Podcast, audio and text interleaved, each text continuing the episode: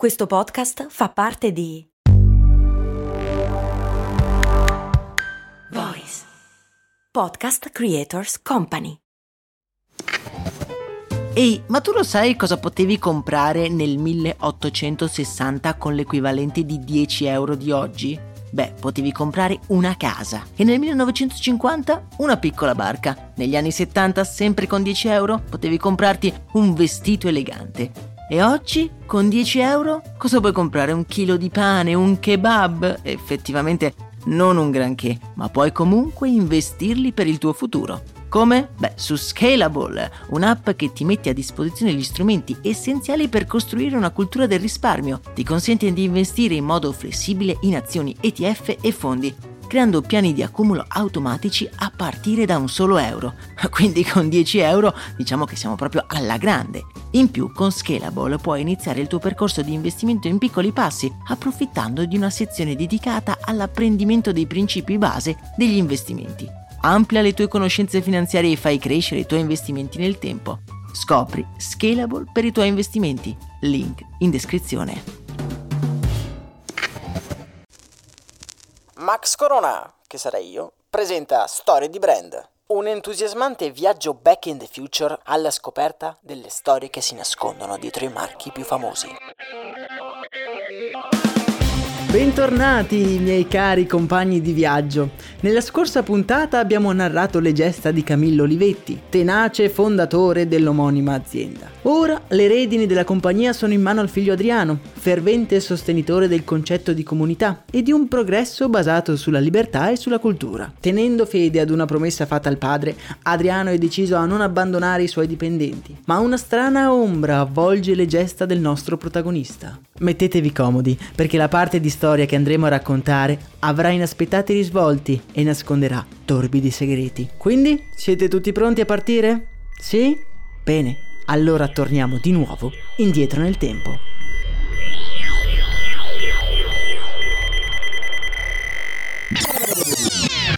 «1965, New York, Stati Uniti». Wow, ma, ehi, ma aspettate un attimo, ma, ma non serve spingere, ma insomma... La nostra macchina del tempo ci ha trasportati letteralmente al centro di una calca di gente incuneata verso un alto portone. Con non poche difficoltà e incapaci di uscire dal flusso di persone, entriamo da quel grosso portone che immette in un'immensa sala in cui la gente comincia a sparpagliarsi. Ma dove diavolo siamo capitati? New York? Ma perché? Presi da una curiosità crescente decidiamo di passare in rassegna tutti gli stand di quella che ci sembra essere una fiera. Piano piano ci rendiamo conto che quella fiera è una vera e propria esposizione universale di nuove tecnologie applicabili alla vita di tutti i giorni. Piano piano cominciamo a capire il perché ci troviamo in questa fiera e vaghiamo tra i vari stand cercando un logo a noi familiare.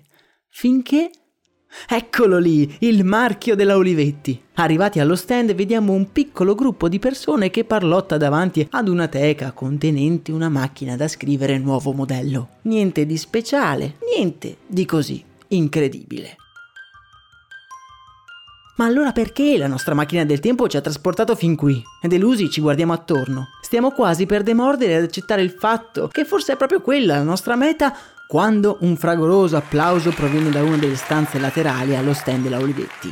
Applausi di giubilo che non accennano a smettere. Ma cosa potrà mai aver scatenato una reazione tale, visto che ci troviamo in uno stand di prodotti da ufficio? Ci avviciniamo a quella stanzina curiosi più che mai. Proprio quando la porta si spalanca e una marea umana ci invade senza lasciarci scampo. Annaspiamo cercando di non venire trascinati via dal flusso di gente. Dobbiamo assolutamente vedere che cosa c'è in quella stanza. Una piccola sbirciatina, non di più. Ok, ci siamo quasi. Siamo dentro quello stanzino anonimo c'è un gruppo di persone raggruppate attorno ad un oggetto bizzarro. Eccola, la fonte della meraviglia che abbiamo visto riflessa negli occhi di tutti quegli uomini e quelle donne. Ma che cos'è? E a che cosa serve? Mentre nella nostra testa si affollano tutte queste domande, un ticchettio familiare riempie le nostre orecchie. No, proprio adesso no, è la nostra macchina del tempo che ci viene a prendere. Ma che cosa sarà mai quello strano aggeggio? Per noi è ancora troppo presto per scoprirlo. Abbiamo ancora un'incredibile storia da raccontare. 1945. Ivrea, Italia.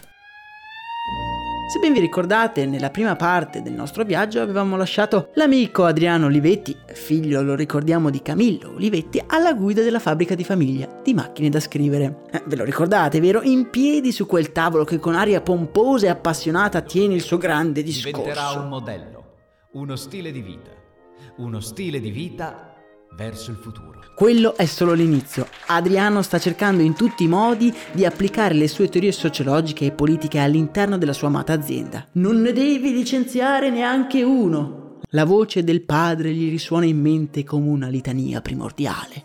Neanche uno. La Olivetti però è in crisi e per ricominciare deve per forza fare dei tagli.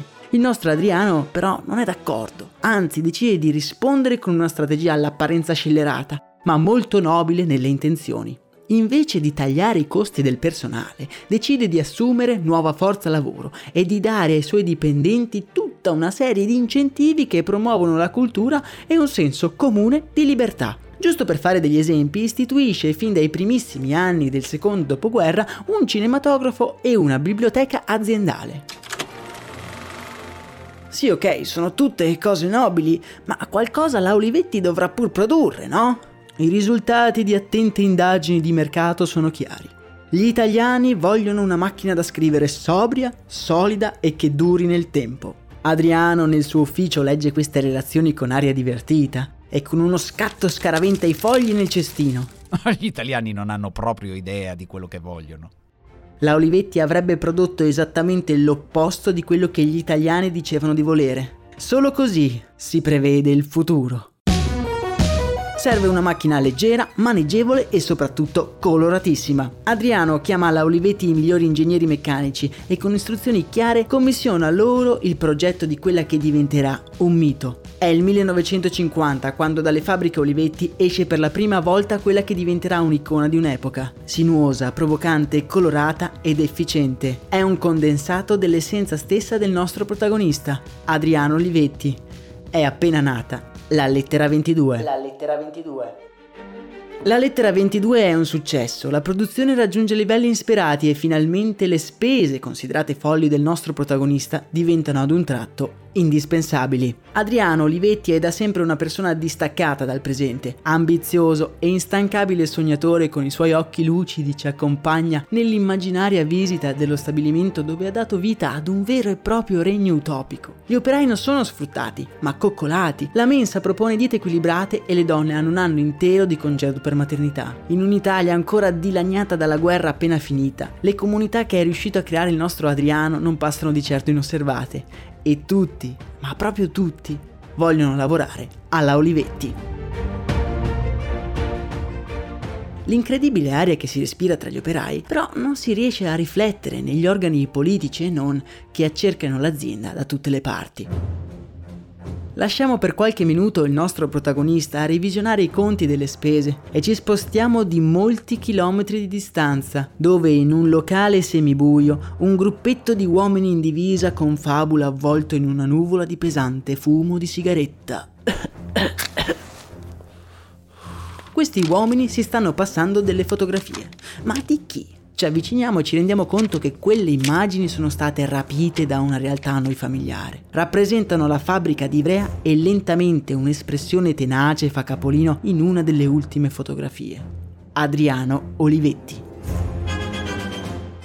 Ma chi sono quegli uomini e dove ci troviamo precisamente in questo momento? Per rispondere a questa domanda dobbiamo allargare la lente del nostro racconto fino ad arrivare ad inquadrare tutto il complesso intrigo di rapporti politici e militari nato nel secondo conflitto mondiale. Il mondo è spartito in due, il blocco sovietico da una parte e i filo statunitensi dall'altra. È una lotta che non si combatte sui campi di battaglia, ma tra le linee nemiche. Spie e agenti segreti sono al lavoro costante per carpire le mosse degli avversari. È cominciata la guerra fredda e su tutto il mondo incombe la minaccia di una guerra nucleare. L'Italia si trova proprio nel mezzo di questo subdolo conflitto e suo malgrado diventa una pedina importante per lo scacchiere mondiale. Gli americani guardano con grande interesse le schermaglie politiche del nostro paese, tenendo sotto stretta sorveglianza individui politicamente ed economicamente scomodi, visti come pericolosi promotori di valori comunisti. Adriano Olivetti è proprio uno di loro. Le sue idee politiche ed economiche potrebbero essere definite come un capitalismo sociale, una sorta, diciamo, di mix tra l'attenzione alle comunità tipiche del socialismo e una predilezione per lo sviluppo economico. Il denaro è visto come un pericolo da estirpare, ma contemporaneamente il progresso tecnologico comune viene identificato come vero e proprio promotore della crescita dello Stato e dell'individuo. La Olivetti diventa materia di studio dei servizi segreti americani e in questa stanza dove noi ci troviamo in questo momento, colonnelli e agenti federali si interrogano sulle notizie riportate dai giovani infiltrati tra la forza lavoro della Olivetti. Nello stesso momento, all'oscuro dei grattacapi che sta provocando tra le file della CIA, ad Ivrea c'è un Adriano Olivetti in pieno slancio produttivo. La lettera 22 è stato un successo, ma c'è un altro prodotto che ha preso la via delle stelle, la Divisum, prima calcolatrice in grado di fare tutte e quattro le operazioni. Compare in ogni ufficio pubblico e sul bancone di ogni attività commerciale. I guadagni per la Olivetti sono incredibili. Gli anni passano e la Olivetti è una delle aziende italiane più importanti del mondo. Con il suo capitalismo illuminato è un esempio di avanguardia per tutti gli stati. Per farvi un esempio, nello stesso periodo la Fiat si fa promotrice di un Fordismo decisamente più tradizionale, in cui la produttività e il guadagno per gli azionisti sono la prima cosa a cui deve pensare un imprenditore. Mentre alla Olivetti gli operai hanno un tempo da spendere in attività ricreative, in biblioteca, dove periodicamente durante il pranzo in mensa possono assistere a lezioni tenute da personaggi come Pasolini. Alla Fiat gli operai mangiano rinchiusi tra i macchinari, un pezzo di pane tra un turno e l'altro. Adriano è convinto che se l'operaio è felice sarà anche più produttivo ed è anche convinto che la felicità ci possa essere solo attraverso la libertà e la cultura. Sta di fatto che non c'è un operaio, un ingegnere, un architetto o un grafico che negli anni 50 non brami di lavorare all'Olivetti e così facendo Adriano si assicura i talenti migliori. Talenti migliori tra i quali possiamo annoverare anche il figlio Roberto, un ingegnere che un giorno prenderà da parte suo padre e gli dirà Papà, c'è una nuova tecnologia che potrebbe essere utile alle nostre macchine da scrivere. Adriano è attento mentre il figlio pronuncia queste parole. L'elettronica però non è una scienza, è fantascienza. I computer sono visti come dei mostri enormi utilizzati per scopi militari comandati da una cricca di sacerdoti in camice bianco che si aggirano in stanzoni ricolmi di cavi. Questo era il mondo dei computer allora, ma in quel momento il nostro sognatore Adriano Olivetti vede l'impossibile. Vede un mondo in cui il regime elitario dell'elettronica viene desautorato da ogni suo privilegio. Un mondo in cui i computer non sono bestie enormi relegate in gabbia, ma fedeli compagni di vita di tutti noi esseri umani. Adriano vede quello che sembra impossibile, ma in realtà sta vedendo semplicemente il futuro. Nel 1954 fa istituire un centro di ricerca nell'ambito elettronico a Borgo Lombardo, capitanato dal figlio Roberto e da un ingegnere italo-cinese chiamato Mario Chu. La divisione elettronica comincia così un progetto segreto, parallelamente alla produzione di calcolatrici e macchine da scrivere. Adriano è un vulcano. Da un lato mette le basi per la trasformazione elettronica dell'azienda e dall'altro si rende conto che se vuole fare del bene veramente per l'Italia deve investire anche nel sud. Nel mezzogiorno, infatti, le comunità vengono smembrate da processi che spingono i lavoratori verso nord. Adriano è convinto che istituendo una fabbrica Olivetti nel sud Italia avrebbe dato l'opportunità ai suoi operai di non dover più spostarsi per cercare lavoro, lasciando loro la possibilità di stare vicino alla propria terra, alle proprie famiglie. E in questo modo i dipendenti sarebbero stati più liberi e più felici e alla lunga avrebbero migliorato anche la produttività. Ed è così che dopo numerosi sopralluoghi, la Olivetti fa erigere un sontuoso stabilimento a Pozzuoli, in campagna, nel pieno del rispetto della visione naturalistica della zona, con immense vetrate sul Golfo di Napoli. Ed eccolo lì, il nostro Adriano, che con il suo proverbiale sorriso ottimista nel 1955 taglia il nastro inaugurando lo stabilimento Olivetti di Pozzuoli, una fabbrica che rimarrà unica al mondo. L'abbiamo costruita nel rispetto della bellezza dei luoghi e affinché la bellezza fosse di conforto nel lavoro di ogni giorno. Se volete approfondire l'importanza dell'architettura e dell'urbanistica nell'avventura dell'Olivetti, io vi rimando ai nostri canali di storie di brand, dove potete trovare succulente curiosità. È un Adriano felice che stringe le mani quel giorno. È ignaro di essere l'osservato speciale di occhi indiscreti, occhi che però hanno il cuore a stelle strisce. Intanto l'Italia velocemente si sta trasformando e dopo i drammi della guerra il nostro paese sta risorgendo come una fenice dalle proprie macerie e una frenesia innovativa sta invadendo i mercati. La meccanica non ha futuro.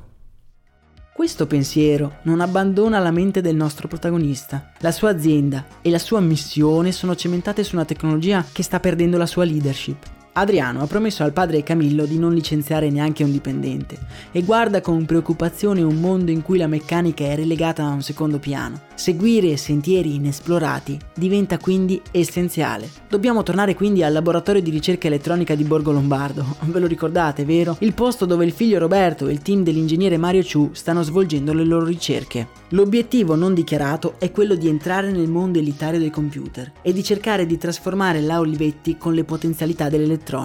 Il laboratorio è una fucina di idee. Il primo passo è quello di passare dalle valvole ai transistor, una tecnologia ancora inesplorata e per certi versi pericolosa. Il primo oggetto partorito da quel laboratorio è anche il primo computer realizzato in Italia. Il suo nome richiama Elea, la sede della scuola della filosofia della Magna Grecia, ed è anche l'acronimo di Elaboratore Elettronico Aritmetico, è il 1956, quando Adriano Olivetti entra nei laboratori con un misto di speranza e preoccupazione. L'investimento fatto dall'Olivetti è stato ingente e l'apertura della fabbrica a Pozzuoli ha prosciugato le casse dell'azienda.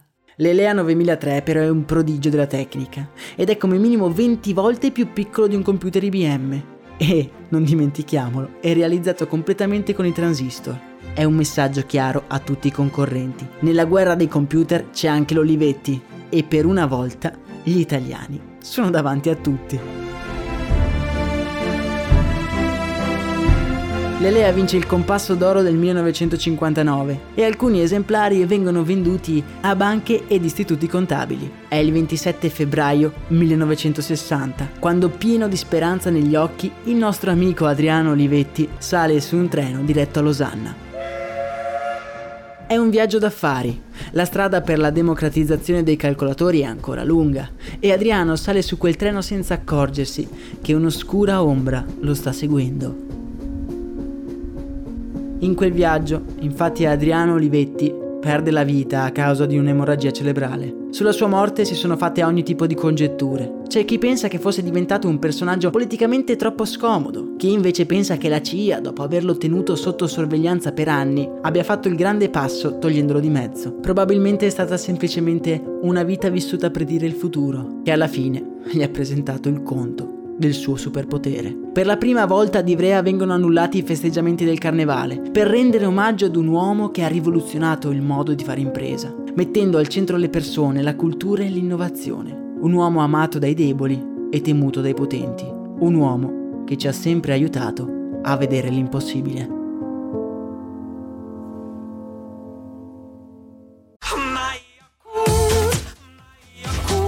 Se a volte ti senti così, ti serve la formula dell'equilibrio.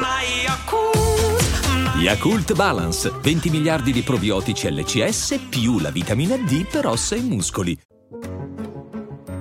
Il nostro viaggio però non è ancora finito. La Olivetti è ancora leader di mercato e il ramo elettronico è uno dei più all'avanguardia del mondo. Purtroppo la scarsa lungimiranza della famiglia spingerà l'establishment a cedere nel 1965 la divisione elettronica alla General Electric, con tutti i brevetti e progetti annessi. A quella notizia, nei laboratori elettronici uno strano fermento si disperde nell'aria. In pochi sanno, infatti, che in segreto la Olivetti sta lavorando ad una versione dell'Elea molto più a misura d'uomo, che possa essere al servizio non solo di personaggi con camici bianchi e studiosi, ma al servizio di tutti. Un prodotto che avrebbe potuto stravolgere l'opinione delle persone nei confronti del computer. In una guerra fredda fra i dirigenti e la famiglia Olivetti, un gruppo di soldati scelti, capitanati dall'ingegnere Perotto, sta lavorando da anni su un progetto segreto. Un progetto basato su un'idea, l'idea di creare una macchina che sia al servizio dell'uomo.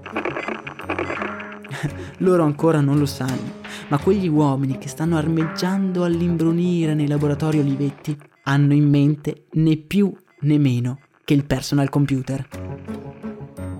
La missione è rendere le cose più semplici possibile e come spesso accade non c'è niente di più complesso che rendere le cose semplici. Ma il team è fiatato e l'ingegnere Pierotto ha un'intuizione geniale. Le persone comuni non possono perdere tempo a programmare complicati sistemi di calcolo, hanno bisogno di un supporto, di schiacciare un bottone e basta. La sfida è davvero grande. Ma una sera del 1963 il team è riunito per sperimentare un'ultima innovazione. È una specie di cartolina magnetica sulla quale sono già state scritte in precedenza tutte le istruzioni da dare al computer. Basta infilarla nel calcolatore e aspettare il risultato. Beh, più semplice di così, il progetto ha un nome chiaro, un nome che entrerà di diritto nella storia dell'informatica. E quel nome è Programma 101. Programma 101. Il team di ingegneri è estasiato.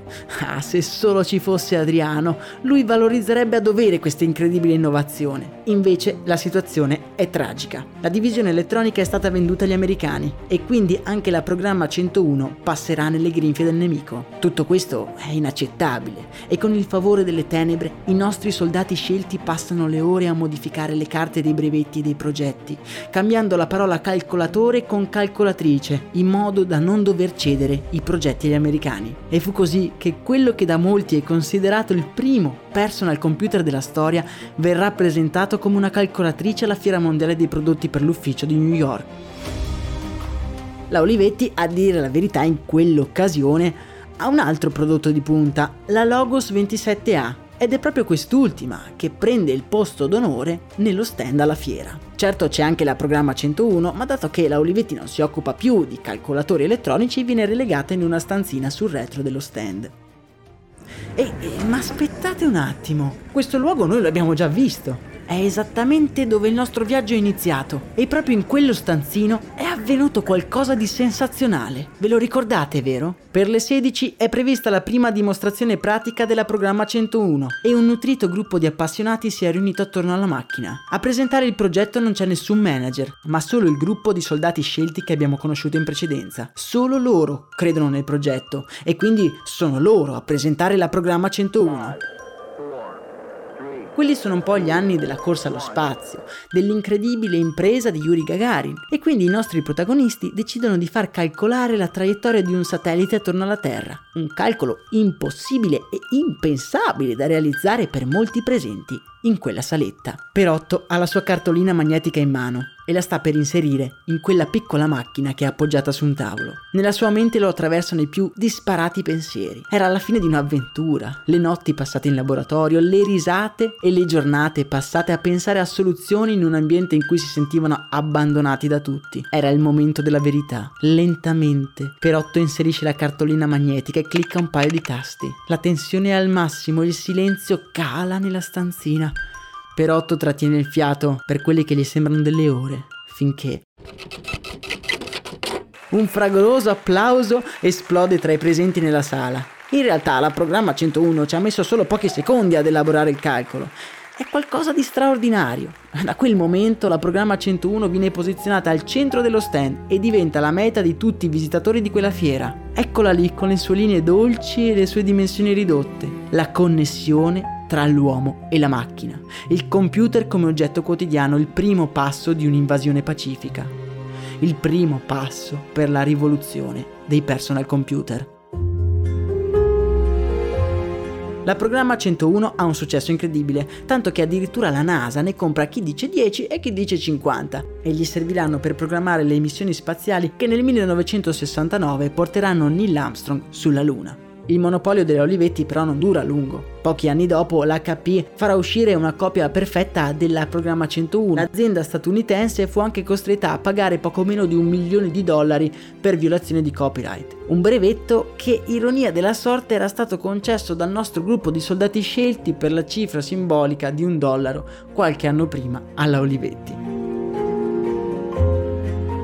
Il lancio della programma 101 è anche l'ultimo slancio di un colosso verso il futuro. La poca lungimiranza della politica dell'epoca porta l'Olivetti ad abbandonare il ramo dell'elettronica e a concentrarsi su un già morente business dei prodotti meccanici. Una scelta sbagliata, fondata sul passato, che ha portato alla scomparsa di un brand nato da un uomo abituato a guardare verso l'impossibile. Perché come dice il saggio, tutto sembra impossibile finché non viene realizzato.